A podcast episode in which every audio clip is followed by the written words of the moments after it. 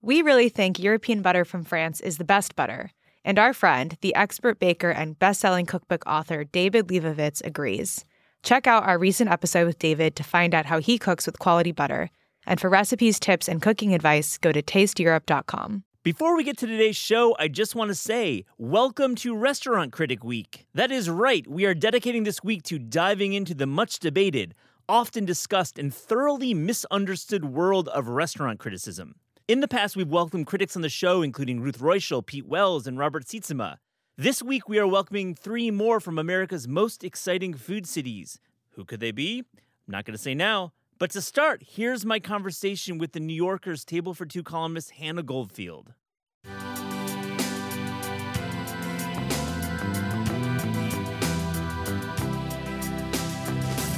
Yeah, I think we're at like the apotheosis of the celebrity chef, and it feels like something's about to to change there. Yeah, I mean it's a kind of classic schedule. It's like the art is being made about this as the fall has started to to start. I think like we're I think we're sort of past that moment. You're listening to the Taste Podcast. I'm your host, Matt Rodbard. Hannah Goldfield is the Tables for Two columnist for The New Yorker and one of my favorite food writers around. I wanted to have Hannah back on the show to talk about her methodology in picking restaurants, some of her recent favorites, and honestly, we wanted to talk about that little movie called The Menu. I talk about it with her and producer Pat Stango, and we have a lot of thoughts. I hope you enjoy this episode.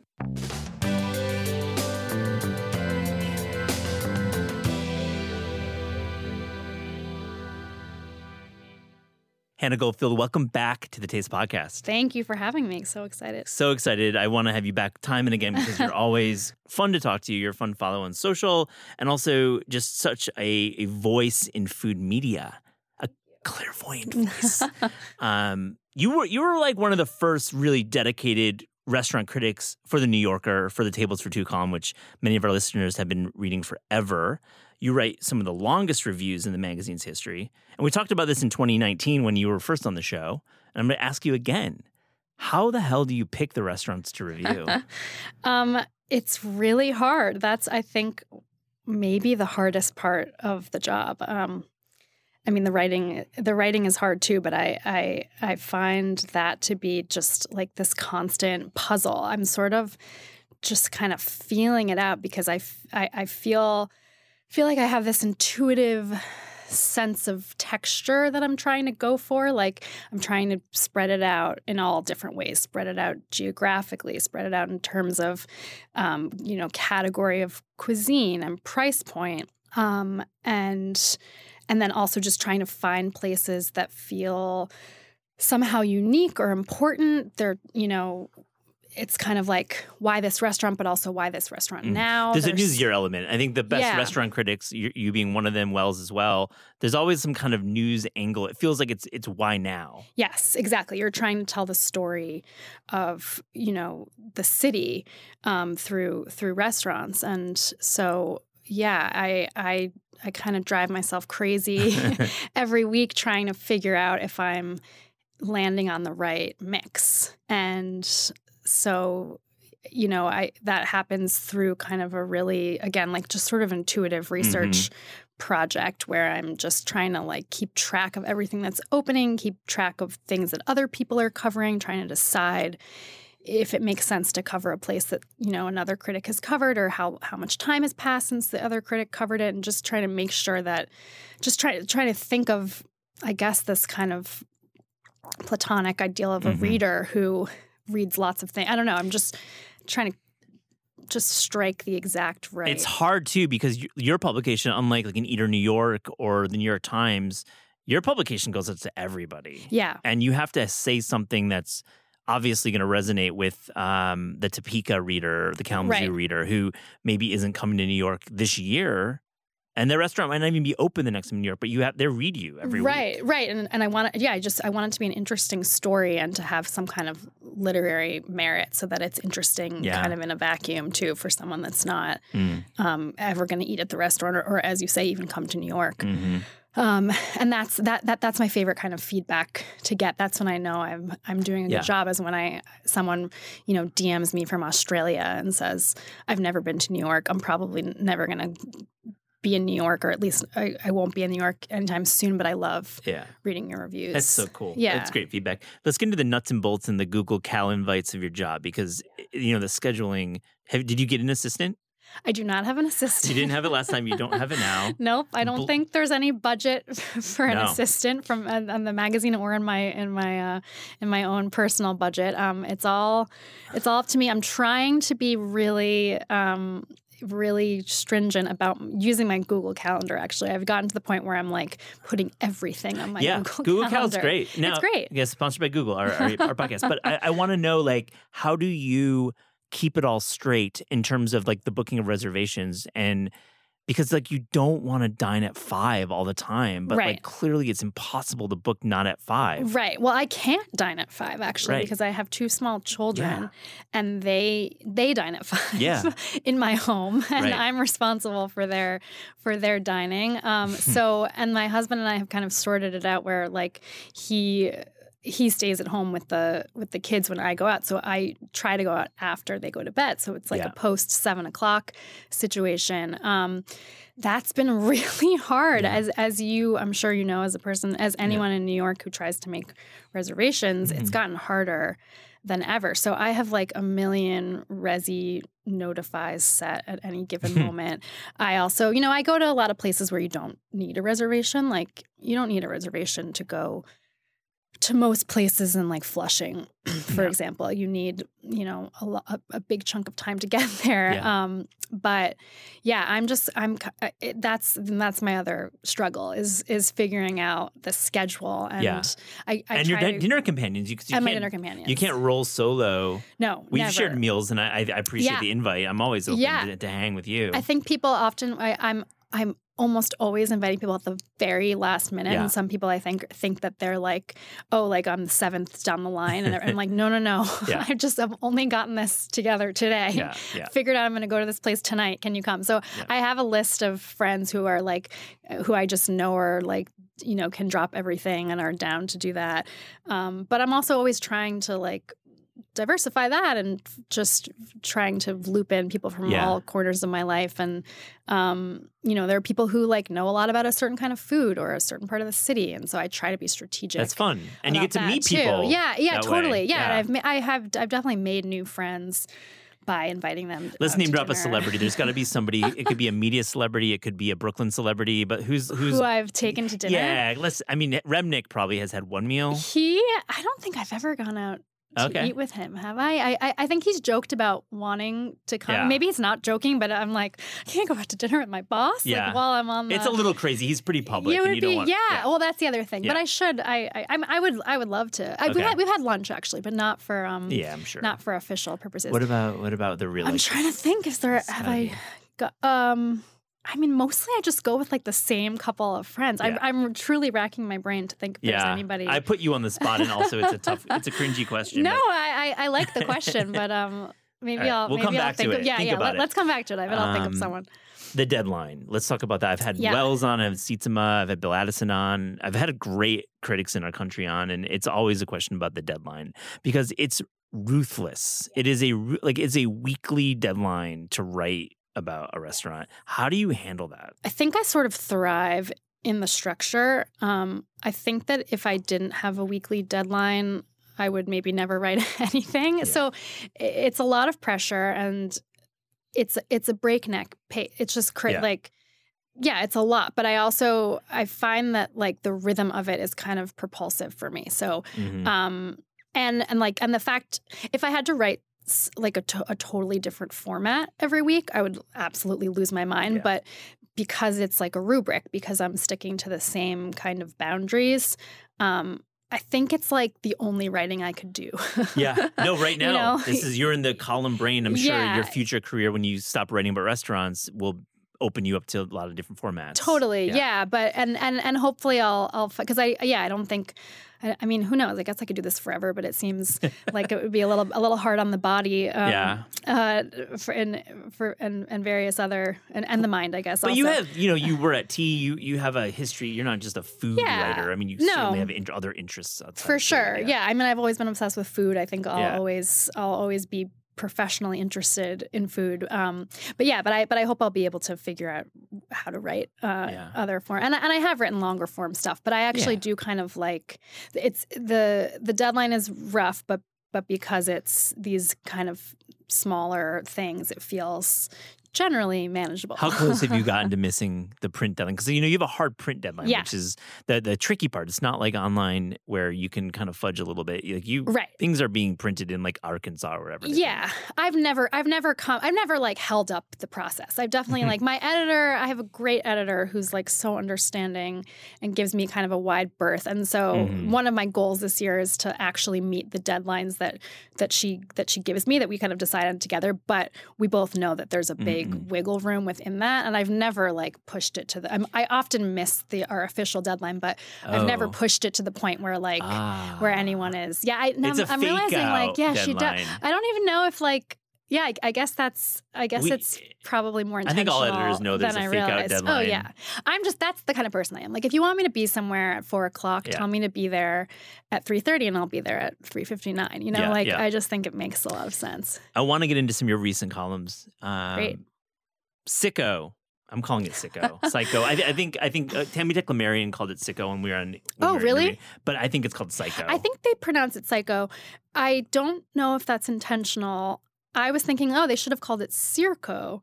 But Yeah. then someone, a friend who is a um, Korean speaker, told me that that the word psycho is actually like the English word psycho is actually used Mm. a lot by Koreans, like in when speaking Korea. so Like maybe colloquialism, it's, yeah. So maybe it's intentional. I I don't think so, but I should have asked No, because so it's come up a lot. it's it's it's a really cool idea. I've not Yeah. been. I, I feel really shameful that I have not made it out there. But it's a Syrian and Korean restaurant. Two families joined together. What a great story! But let's talk about the food. What's happening It's there? great. I love it. Um, I I really I appreciate the fact that they just kind of like smashed it t- together. Yeah. Um, Literally. I yeah I yeah I I interviewed um this guy Mazen who's kind of the he's I mean it's yeah he's he owns the restaurant with his sister and her husband who is Korean American and then also their their brother um but he's kind of like the face of the of the restaurant and he's the the like main chef um and and and I thought it was fascinating that he told me you know he so he is born and raised in Syria had a restaurant there um, came to the states a few years ago and then his sister started dating this Korean American guy and that was how he was introduced to Korean food and he was so like taken with it Mhm. immediately um, and they started cooking it together and then he said he experimented with with sort of fusion and it just didn't didn't work he was saying uh, I did this didn't make it into the piece but I think he was saying that like the sesame oil that that is so prevalent in Korean food didn't feel like a fit for Syrian food. Um, and so he decided, like, I'll just I'll just make both, um, and just present them together. And somehow it works. Um, yeah, left menu, right menu setup is, is so special. Yeah, and, and you don't see that that much. Although I really liked that Tammy compare, and this was actually in a version of the piece that got cut for Yeah. space. But I did cite the fact that she described it as like a, a combination Taco Bell and Pizza Hut, but um, but Korean and and Syrian. I'm not sure the order of the interviews, but literally Heems from Das Racist is following you. Oh, that's so funny! That of song, course, that literally. is so funny. So you'll meet him in the lobby that. if he's downstairs. Oh my god, amazing! I, I, I want to make it out there and try both sides of the menu. Yeah. Um, another restaurant that I think is getting a lot of press. I have not been. I have lunch there next week. Is S&P. Oh, yeah. Let's talk about that. that place is so dear to my heart. I I love that. I think I I think I called that my favorite restaurant opening of of 2022. And if I didn't say that in print somewhere, I, that is how I feel. That's so cool. yeah, I just I I I mean I love those guys. I've Yeah. I've just been a hardcore Court Street Grocers fan from the very beginning. I used to live right by the original one, and I would go there like hmm multiple times a week. I've heard it's really hard to get a sandwich there now on a weekday, which Yeah. is so funny. I used to live in the neighborhood as well, and, Yeah. and it's it's a tricky order to well, but you used to be able to like in the early days, Oh, you yeah. just walk in and get a sandwich. But now I think because everyone's working from home, it's you have to wait like hours. It lines up, definitely, yeah, I've which is but like it's justified. But anyway, so I, I think those guys are great. I really like Hi-Hi Room. Mhm. When I found out they had bought Eisenberg's, I was really excited because I think they just have such good instincts and taste. Um, but I thought for sure that they were going to kind of like translate it to today in some way. Like I thought they were going to find some kind of hot young chef and like keep the space kind of retro because Hi-Hi Room is sort of like retro Yeah. inspired. It's very like cheeky. It's all sort of I think it's like point of view. Like Yeah. High High has a vision. It feels Totally. like it's like kind of like that that severance. Like it's like modern Yes. and future at the same time. Yes. Or, uh, modern and past and future all at the same time. Exactly. So so I assume that they were going to do something like that at Eisenberg's. And by the way, I loved I've always loved Eisenberg's. Uh, It's the the food was never like Oh my gosh. incredible, but it was good It was and fine. it just felt like this old school New Loved York it. I loved going there in the Flatiron. It was such a great like lunch, breakfast, meeting place. Totally, and just so like inviting Yeah. and kind of homey, and just Mm. felt like from this era that doesn't exist anymore. Um, so I was just like beyond thrilled and moved to go to S and P and realize that what in fact that they have done is just preserve it and make it somehow like more itself. Like they just did such a like deft kind of edit to it, and they didn't really add anything. They just sort of honed it. And the space is like a one of one in New York. Yes. Very few counters exist, especially Jewish Ashkenazi Yes. style counters. Exactly. And they literally, like, the literal counter is the original counter. Yeah. Um, it's like 40 feet long or something. And they did a bunch of like, they, they kind of cleaned it up, but you, you can't really tell. Like, they, I had such funny conversations with them about how people, um, you know, they, they, it just matches people's memories of it, even Yeah. when the memories aren't real. So people will say, like, thank God you kept this. And they're like, uh huh. And it's like, Uh-huh. something that they, you know, like new stools or whatever, and like the stools look exactly the same, or they, or, or the food has changed,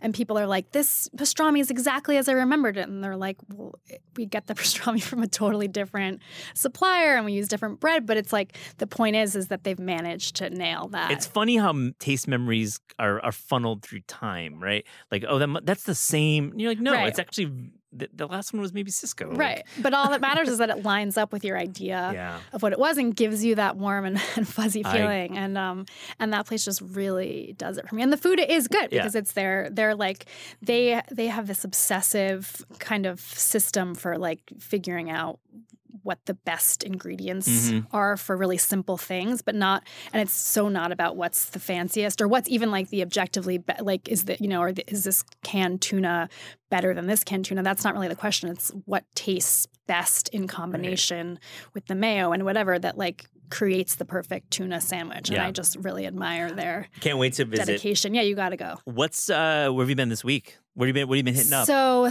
this week, so I went to Urban Hawker. Um, I went to Lords, which I'm Yeah. writing about. Fish and chips. Uh, Dame is fish and chips. Oh, Lords is like their nose to tail. oh, nose to tail fish their and chips, their guys. sophomore effort. Truly the the it restaurant group of the 22 Yes, 23. totally. those They're guys. they're hot right now. Hot. Um, so I went there. Where else have I been? I'm I'm like my my short term memory is Yeah. totally shot. Last weekend or was it two weekends ago? I went to Queens three times. I was really proud of Nice. myself. um, and I went. I, am writing about uh, the piece that's coming out this week is about um, Eggholic, which is an Indian egg restaurant in Floral Park, Queens, which is I think the farthest I've been Yeah. in Queens. It's like almost Long Island. Love that name. Yeah, egg, Eggholic. Eggholic. Yeah. So I learned that was th- this was a piece that was so much fun to write because I learned so much Yep. about Indian food that I didn't know. Um, and the, the history of the egg in Indian food is actually super Yeah. fascinating. Um, and so, yeah, so it's a totally egg themed restaurant where they just have like dozens of egg dishes, which is not a thing that I think most people in the States associate Don't with associate with like Punjabi cuisine Right. or Keralan cuisine. but it's a not. big deal Yeah. in India, um, and and it's this franchise um, that's all over the country and Oh. Canada. And then I learned that there's a rival franchise called Eggmania. Oh wow. and it was just like yeah, opening up this whole uh, this thing that I just had no. That's what I love about your style because I think you really know how to nail uh, the big picture with your columns. Thank you. Yeah, it's really a, a really a skill. Hannah, what what has been the fanciest meal you've ever ever had? So I went to Le Bernardin for the first time recently, which is pretty pretty fancy. I feel Mhm. like that's just like objectively like Yeah. you know the the apex of of fine dining um, in New York.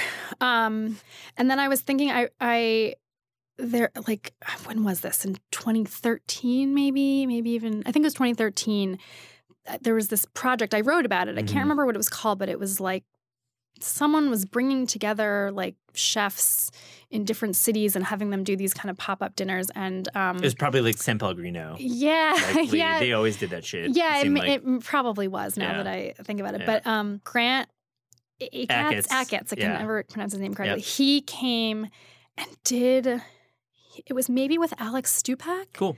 and they did this like twelve course tasting menu. Where was it? I can't remember what restaurant it was at. Maybe it was at an Alex Stupak restaurant.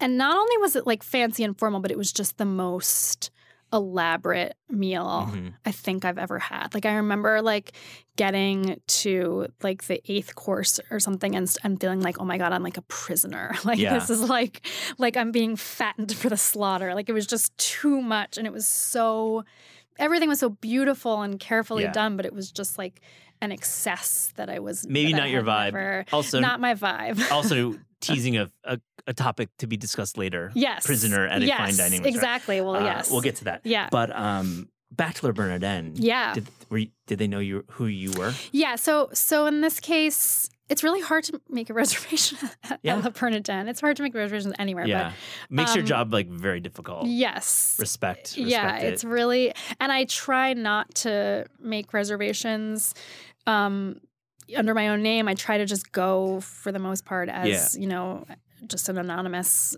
diner. Um, in this case, I I wanted to go because well, it was the 50th anniversary Mhm. And I kind of wanted to take stock of it a, a little bit, but but I wanted there to be. I mean, I could have totally written a column where I just rev- reviewed Le Bernardin, but but um, as you know, because it's not so far from the office, Mhm. um, there's this new cafe called L'Ami Pierre Yeah. that has Eric Ripert's name on it, Yeah. and I thought, well, that's interesting. Like m- so many interesting things happening in Midtown, so I kind of wanted to review that place, which is sort of what I ended up doing. I kind of ended up writing a column just about like Midtown. I, I Did would you? say. Is it published yet? Yes, it was. It was yeah, it was. A, it was yeah. a few weeks ago, um, or like at the end of last Yeah. year. Uh, but anyway, I felt like, well, I've never been to Le Bernardin. I, I I've been there when when I was a freelancer or an editor. Maybe I'd gone to like some press events there, but I never had just. Yeah. I'd never just gone for a meal. So I went for lunch by myself, and I did make the reservation through the the publicist. Mhm. Um, so they knew that I was there. Yeah. I sort of feel like that's the kind of place that would figure out who you were. Likely. anyway. Absolutely likely. but yeah, they fully they fully knew who I was. Um, but I wasn't. It wasn't like a proper. Yeah, and you, you can't switch a restaurant like for one person. I mean, No. uh, and we've that's been well written about criticism. You know, the an- anonymity is Right. not essential to the job. Right. Not anymore. Yeah. Um, not anymore. Uh, I love that meal. I love Le Bernardin so much. I, Yeah. I, have been several times and I love it. I just think it's the place I want to splurge yeah. the most. It's it's it's iconic. It really feels Yeah. like yeah. Did you get to hang with Pierre? Did you meet that guy? I I saw he kept he was bopping in and out of the cafe. I went there a few times and he was kind of always there. He's interesting. He seems like a nice guy. Yeah. He I got to spend very, some time with him. He's cool. Yeah, yeah. Yeah. yeah. It's a, it's a funny place. I can't I can't quite. I'm I I'll be interested to see if it evolves at all. I can't quite put my finger on on what it is or what it's trying to do, but it, it's interesting. Yeah, it, it, it's it's Midtown needed it. I think like it's it's definitely a comment on on Midtown Yes. and and what office workers and tourists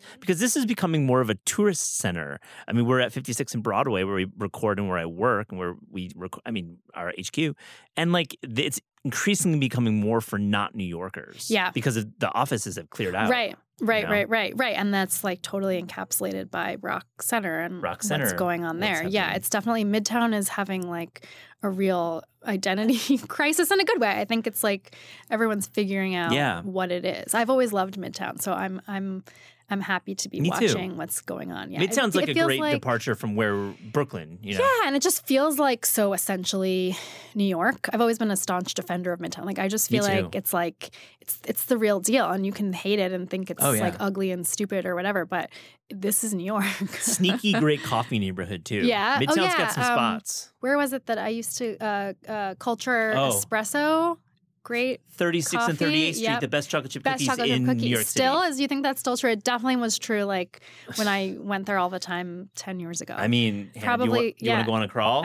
maybe we should. That's a good idea. That that one not to be mentioned place that always gets written about. I just can't. The you know L'Ami Pierre, I thought their chocolate chip cookies Excellent was chocolate really chip really cookie. good and different, like really unique. Yeah. Yeah. Let's go. I yeah, love it. I would love that. Let me ask you if you could go back in time to any era of New York City dining and just go back for like a weekend with like a notebook and an empty stomach and be able to like really absorb, you know, what is happening and and write about it. Where, like what era would that be? Ah, that's a really good question. Um, I think it would it would be like either like the 20 like sometime in the first half of the 20th century so like the 1920s or the Mhm. 50s like the automat era i feel like that would have like i'd love to like go to like the like the original Horn and Hardart is that what it's called yeah Mhm. and and see what what that was like or or go to like um in the 20s or turn of the century like lundy's which was that that place in Sheepshead Bay or like the original gage and Tol- Tollner Yeah. that sort of like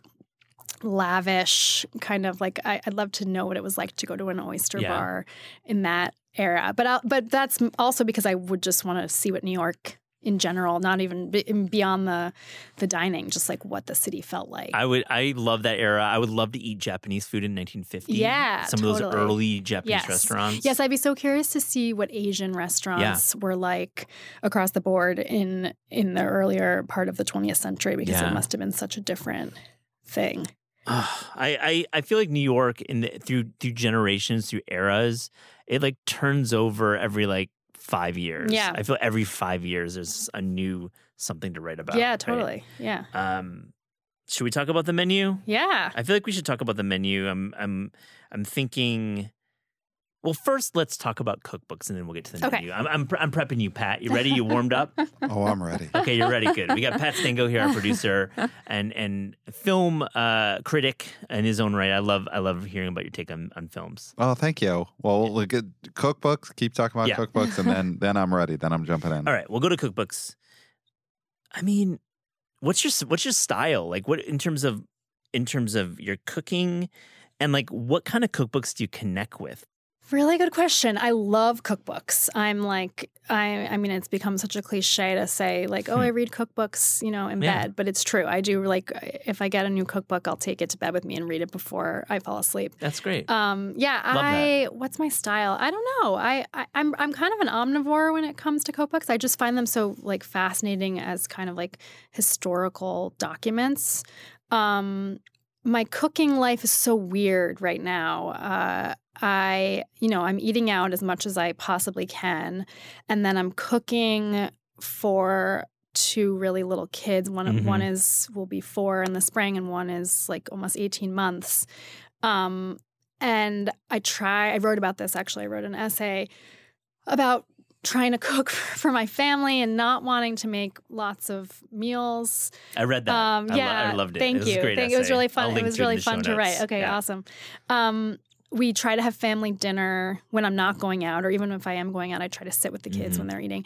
Um, anyway, it's like kids are just it's it's totally fascinating. I think parenting is like it's like conducting a science experiment. It's amazing to watch these little people change so quickly and eating is so weird. It's like they truly are just so mercurial about food. Mhm. One week they're like wanting to try, I mean, they're different ages, but one week they're wanting to try something, and the next week they're like, my son keeps saying things are disgusting. And I'm like, how do you even know that word? Yeah, that word. Get it out of your mouth. and it's things that are like objectively not disgusting. Like, No. this is delicious. I, What this is one like, thing that they said was disgusting that you're like, oh my gosh? I made no offense to whoever's recipe this was in the Times. I thought it was great. It was like an, an orzo and butternut squash, like sort of like risotto inspired dish, but with Sounds orzo. good. It was so good. And my son was like, "This is disgusting." Well, I yeah. Like, how dare you? yeah, they are mercurial little guys, aren't they? Yeah, they just Yeah. like, but it's not their. It's just like their brain, their brains are changing, and their their tongues are probably changing. Anyway,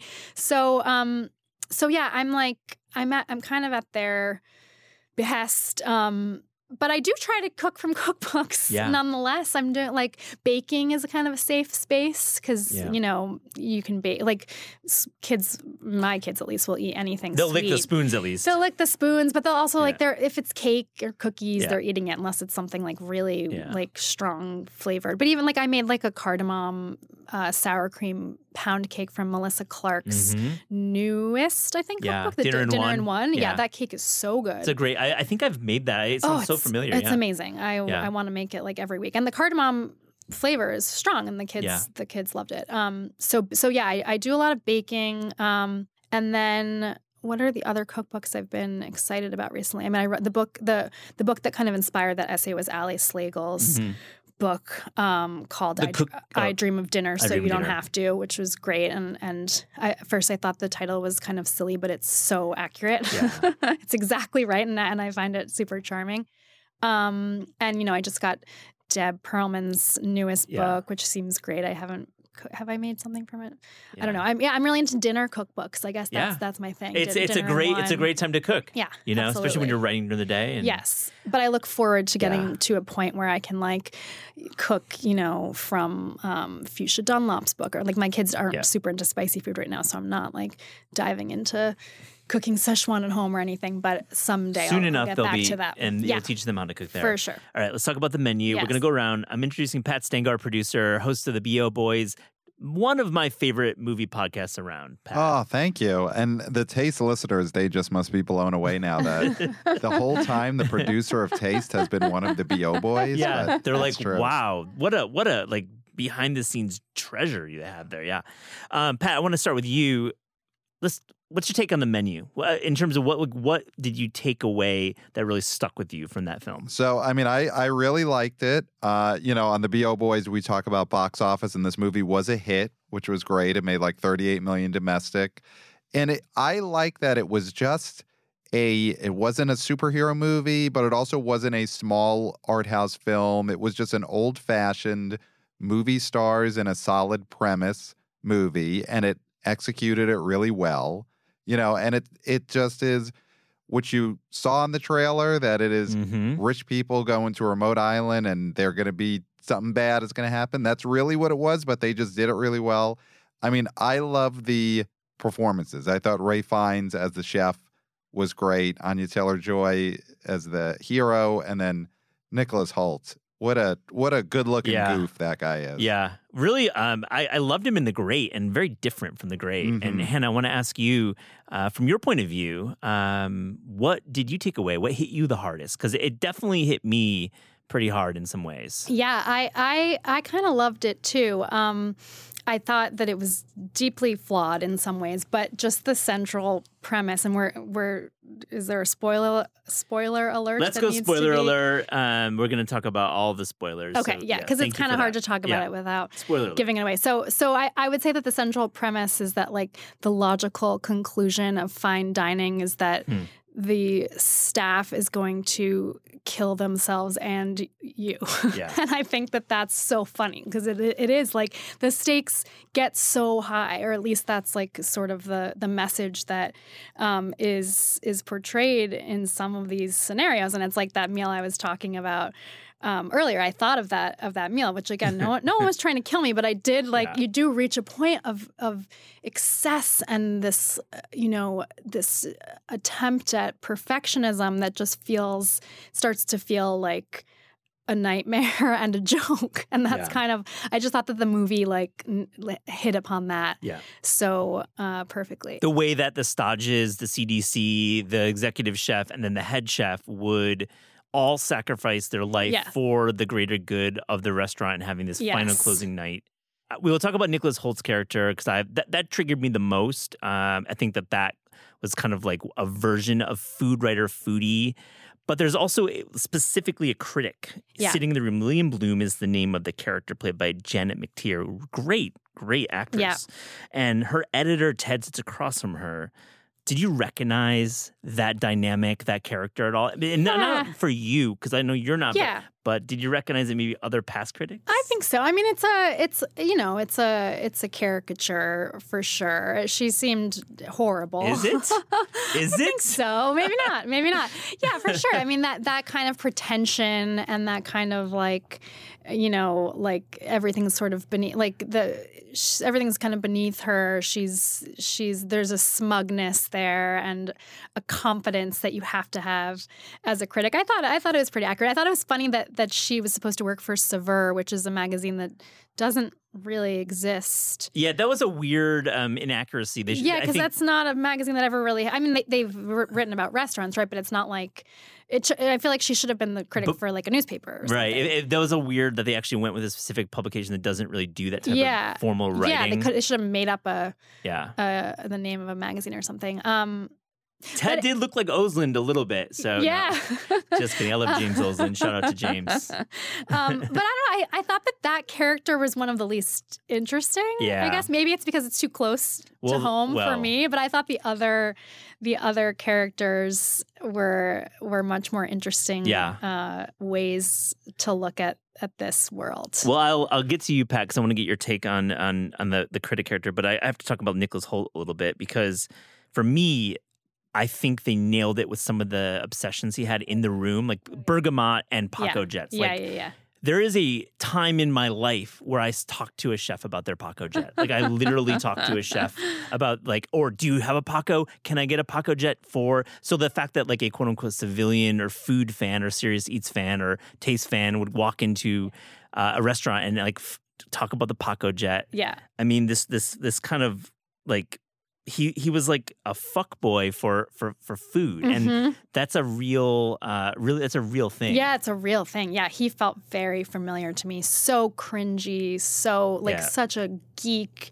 And like, it yeah, just so much secondhand embarrassment there. But there are people who do. It's like, I it, does he? He kind of compares himself to a sports fan, right? Is that? Yeah. Or yeah, like, you know, that's yeah. This is his like Super Bowl or whatever. Yeah. Um, and yeah, it's hard not to like just totally want to look away. But it's so accurate. it's and- so accurate. And Bergamot is a cool choice because they picked something that wasn't like tied to a specific region of the world. Like Right. bergamot is available throughout the world, and Right. but it's a flavor that's hard to pinpoint. I just think that's like the skill of the screenwriter, yeah. uh, picking that. Yeah, yeah, there was a lot of accuracy Definitely. there. I, I, I, I think that they definitely like hit the hit those marks uh, really well. Pat, so is this a good movie? Oh, this is a very good movie. Yeah, I mean it's it's just a good old fashioned movie. Yeah, you know, it's yeah. like a, a movie that in the '80s or '90s Richard Gere Mm. would have just hmm eaten up this kind of movie. Um, I loved we were talking about Nicholas Hoult. This is sort of a, a bit of a horror movie. You know, it's like mixed genre comedy horror. To me, the most horrific scene in the movie was the sequence in which uh, Nicholas Hoult finally had a cook. Oh And the yeah, super oh fan my had a God. cook. Yeah, I was so not scared for him, but it was the hardest scene to watch because he was just it was it was a horrific torture on the level of like a Saw movie torture. Just him having to stumble through the kitchen. totally painful, truly painful, Yeah. and he played it so well. Like he, his character, his he totally transforms. Well, Like, he he picked like I think the whole point was that he picked the most cliche like he picked like a lamb saddle and put, used like brown butter and used like very traditional French herbs in it. And I think that's the commentary from the chef is that you're just a cliche. Right. You think you know about food, but when given the pressure, you pick the most cliche Right. item on the menu that you could po- possibly right make. and also he's shaking and he can't he can't chop the onion and like the actual image of the dish is so funny it's like Yeah. leeks just haphazardly chopped and yeah that that i thought was Oh, like and Ralph Fiennes' commentary during it. Oh, my so you're gonna you're Yeah. not gonna cook both sides. Interesting, interesting. Interesting. and then, and, and, you know, I got a Dominique Crenn did uh, did the food styling and and, and did a Oh. lot of the the consulting on it. Yeah. So yeah uh, they they they went for it that was like the real deal some like the dishes that were supposed to look like a dish that you would get at you know i felt like there were a bunch of restaurants that this restaurant was supposed to be an amalgama- amalgamation Yeah. of you know noma and willow's inn and Hmm. wherever else um the ones that looked like they were supposed to look like they really Yeah. they like I, one of my favorite scenes is the that the egg dish that's presented to the there's a scene which uh, these the men are forced to you know be chased by Yeah. it's so absurd anyway one of them gets presented with this egg dish that just looks exactly like something you would have at Le Bernardin Absolutely. or, Or Noma yeah, yeah or- or- exactly geranium. yeah So I have a question for you guys because this, I feel like this type of movie, if it was in the 80s or 90s, the Ralph Fiennes character would have been like an avant-garde artist, you know, like a painter or something, or or he would have been a movie director. And the fact that now you make this kind of movie where the main character is a chef, like that's sort of the height of pop culture celebrity. Would it, you know, it does say something about where food or the restaurant business is in the culture now, where it Mhm. is sort of like akin to what a uh, Andy Warhol would have been, or you know, a- Mhm. an artist would have been in the '80s. Yeah, I think we're at like the ap- apotheosis of the celebrity chef, and it feels like something's about to to change there. It feels like it's interesting that this movie. Yeah, I mean, it's a kind of classic schedule. It's like the art is being made about this as the fall has started to to start. I think like we're I think we're sort of past that moment, but it's capturing the the apex of Yeah. the celebrity chef and the chef as as cult leader for sure. Yeah, I mean, art and life are, are merging, and with the headlines of Noma closing, which I want to close our conversation with a little bit. But I have to ask you, Hannah, again, spoiler, but they all die at the end. they all die. They're they're they're turned into s'mores. Can you? Do they deserve to die? Uh no, I mean no one deserves to die, um, you know, other than Hitler. Um, but uh I, I do I do feel like that like that's the joke. And so yes, I was like they had they all had to die. They had Yeah. to die for the movie to to fulfill its uh its premise. Um I mean I do it, it they all they were all imperfect um in Yeah. in their ways and they all had totally skewed um priorities i would say does anyone deserve to die for that no but they were Yeah.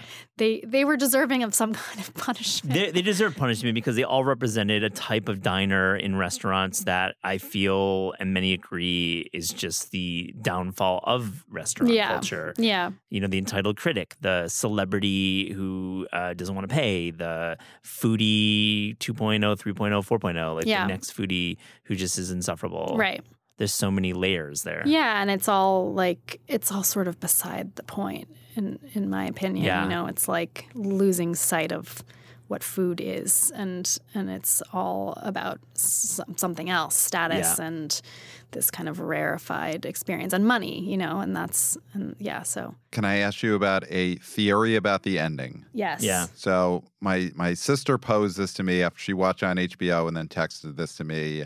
And again, spoilers for anyone listening. Do you think Anya Taylor Joy dies at the end on the boat? Because this is my sister's theory that she firmly believes in. The beginning of the movie, uh, the uh, sous chef or uh, Ralph Fiennes' you know top assistant mentions that, oh, that beef if you take it out one day early or whatever, it becomes poisonous. Like she makes a point of Mm. mentioning that.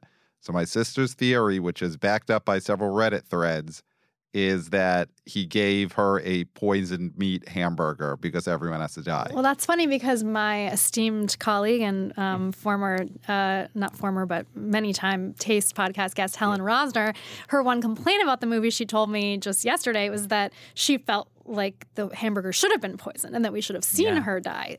So I don't know if she read those theories or not. If she just she just came to that Yeah. conclusion on her own, but I think that would have been a much better ending. I think an off-camera death is cool Yeah. to theorize to throw a little carrot in there. yeah, I like that. Easter egg. Yeah, Um, I thought she was she she was well cast. I liked it. I liked her role. yeah, but I totally thought she should have died. yeah, yeah, yeah, I agree. I also thought I also wanted to know what happened to Nicholas Hoult's character.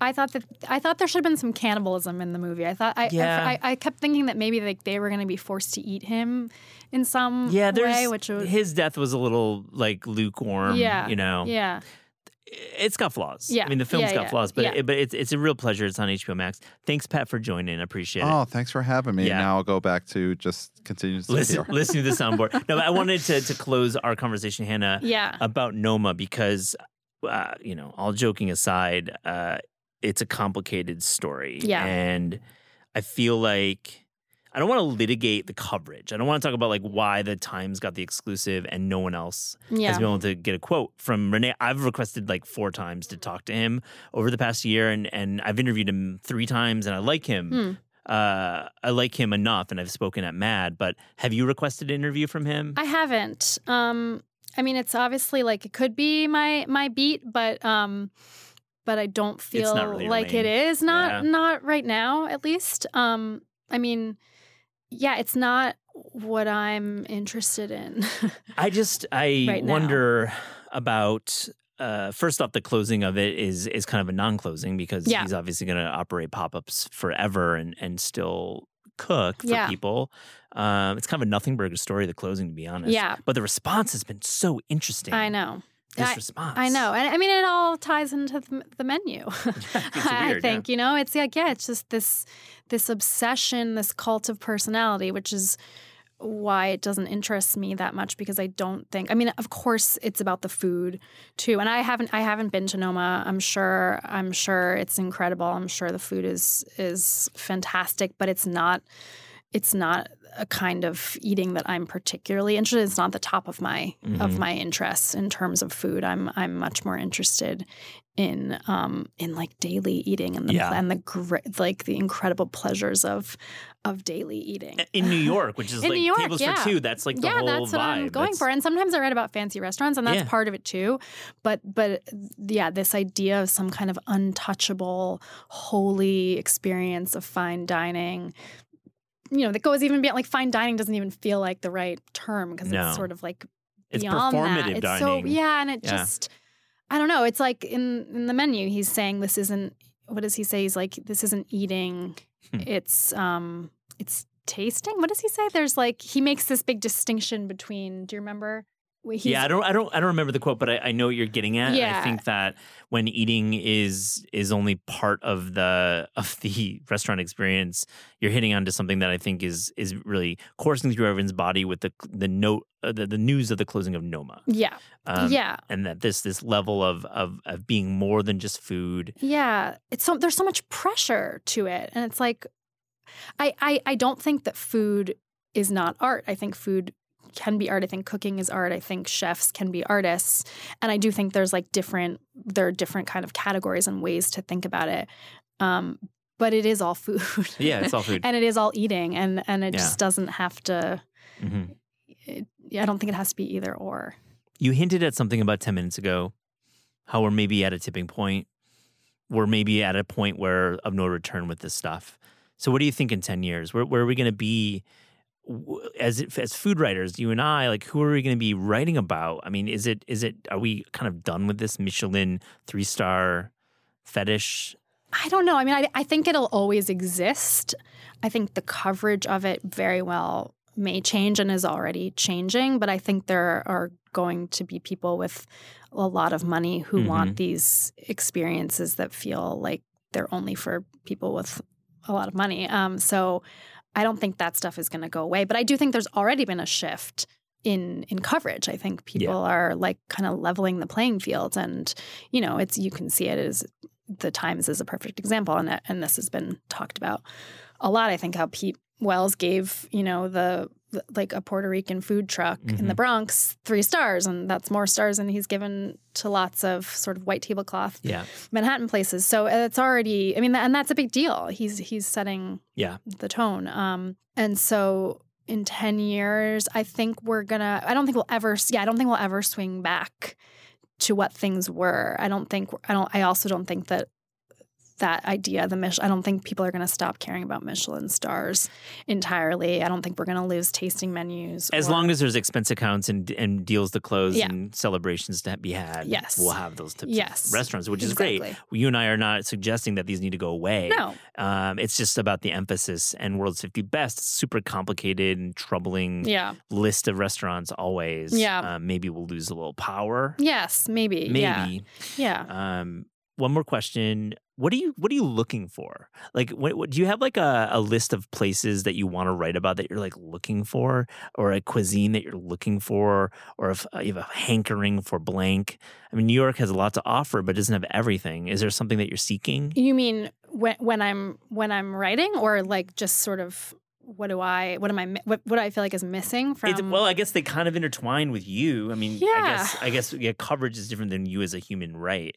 Um, let's talk about, I guess, then from from a journalistic point of view, what would you love to write about? I don't know if this is exactly what you mean, but like I'm determined to do better coverage of Staten Island. Yeah, That's exactly what I'm Um, asking. yeah. yeah. Yeah, it's really hard. It's Yeah. really hard. It's it's hard if you're not like on the ground, and it's hard to get to Staten Island Yeah. and walk around looking for stuff. But but I do feel like like just like the outer boroughs are hard to cover. But I wanna, I Mhm. really am committed to doing that as best I can because there's a lot of interesting stuff Yeah. happening. But it's you just have to put the time in to uncover it. I mean, Queens is like you like. I feel like I, as I said, I went to Queens three times in, in one weekend. I'm barely touching the surface. There are Yeah. so many just like thriving little micro Yeah, communities. Jackson Heights, Ozone Park. I mean, there's so yeah, many like great spots. just yeah, and like getting into Long Island, you know, and like especially because the you know like historically groups of immigrants keep kind of moving further and further out. So like Long Island, New Jersey, it's like you have these amazing Yeah. pockets of people from other countries making Yeah. the food of of their homes and and just building this amazing landscape of, Yeah. of restaurants. So I want to continue and and delve deeper driving outward. into that. Yeah. Driving out to Long Island. Yeah, exactly. Yeah, I love it. Yeah. Hannah, we asked our guests on today's podcast if you could write a cookbook or food culture book without the burden of time, meaning you have no deadline, or the burden of budget, meaning you have all the money in the world. You've taken this question once, you're taking it again. what would that book be? I don't think you were asking this question the last time I was I was on the podcast. 'cause I don't remember answering it. I also I, I love this question, but I always find it so funny because I have such like journalist mind. I'm like I'm not giving away my ideas on a podcast. You're What? not the first journalist to actually be like, yeah, I'm not going to give out my always good ideas. Well, because okay, so I do have an idea. I, Let's go there. and I'm no, but I'm not going to share it because Oh, I great. really do want to try to work it into an actual proposal. Okay. Um, but but when you said so, yeah, that's like I'm not. we'll I'm, go off mic. I'm so paranoid that someone will. Yeah, I'll tell you about it off mic. Yeah. Um, but but when you said um when you said without the burden of money, then I'm like, oh, that's like time is one thing, but money Yeah. is another. Um, so something like travel based. I don't know. I guess I would like just travel around the world and Yeah. and write about it. As simple as that. You're just not giving me your you're not giving me your A answer. You're not giving me your A answer, and I respect I it. can't. We've gone I long. can't. We've gone long in this interview. I'm gonna let you take a pass. Okay. We're gonna turn off the mic. You're gonna tell me, Okay. and then we're gonna see that book on a shelf in Yeah. like two to three years. Yeah, exactly. And then we'll have you back to talk about that book. Excellent. I love it, Hannah Goldfield. Thank you for joining the Taste Podcast. Thank you.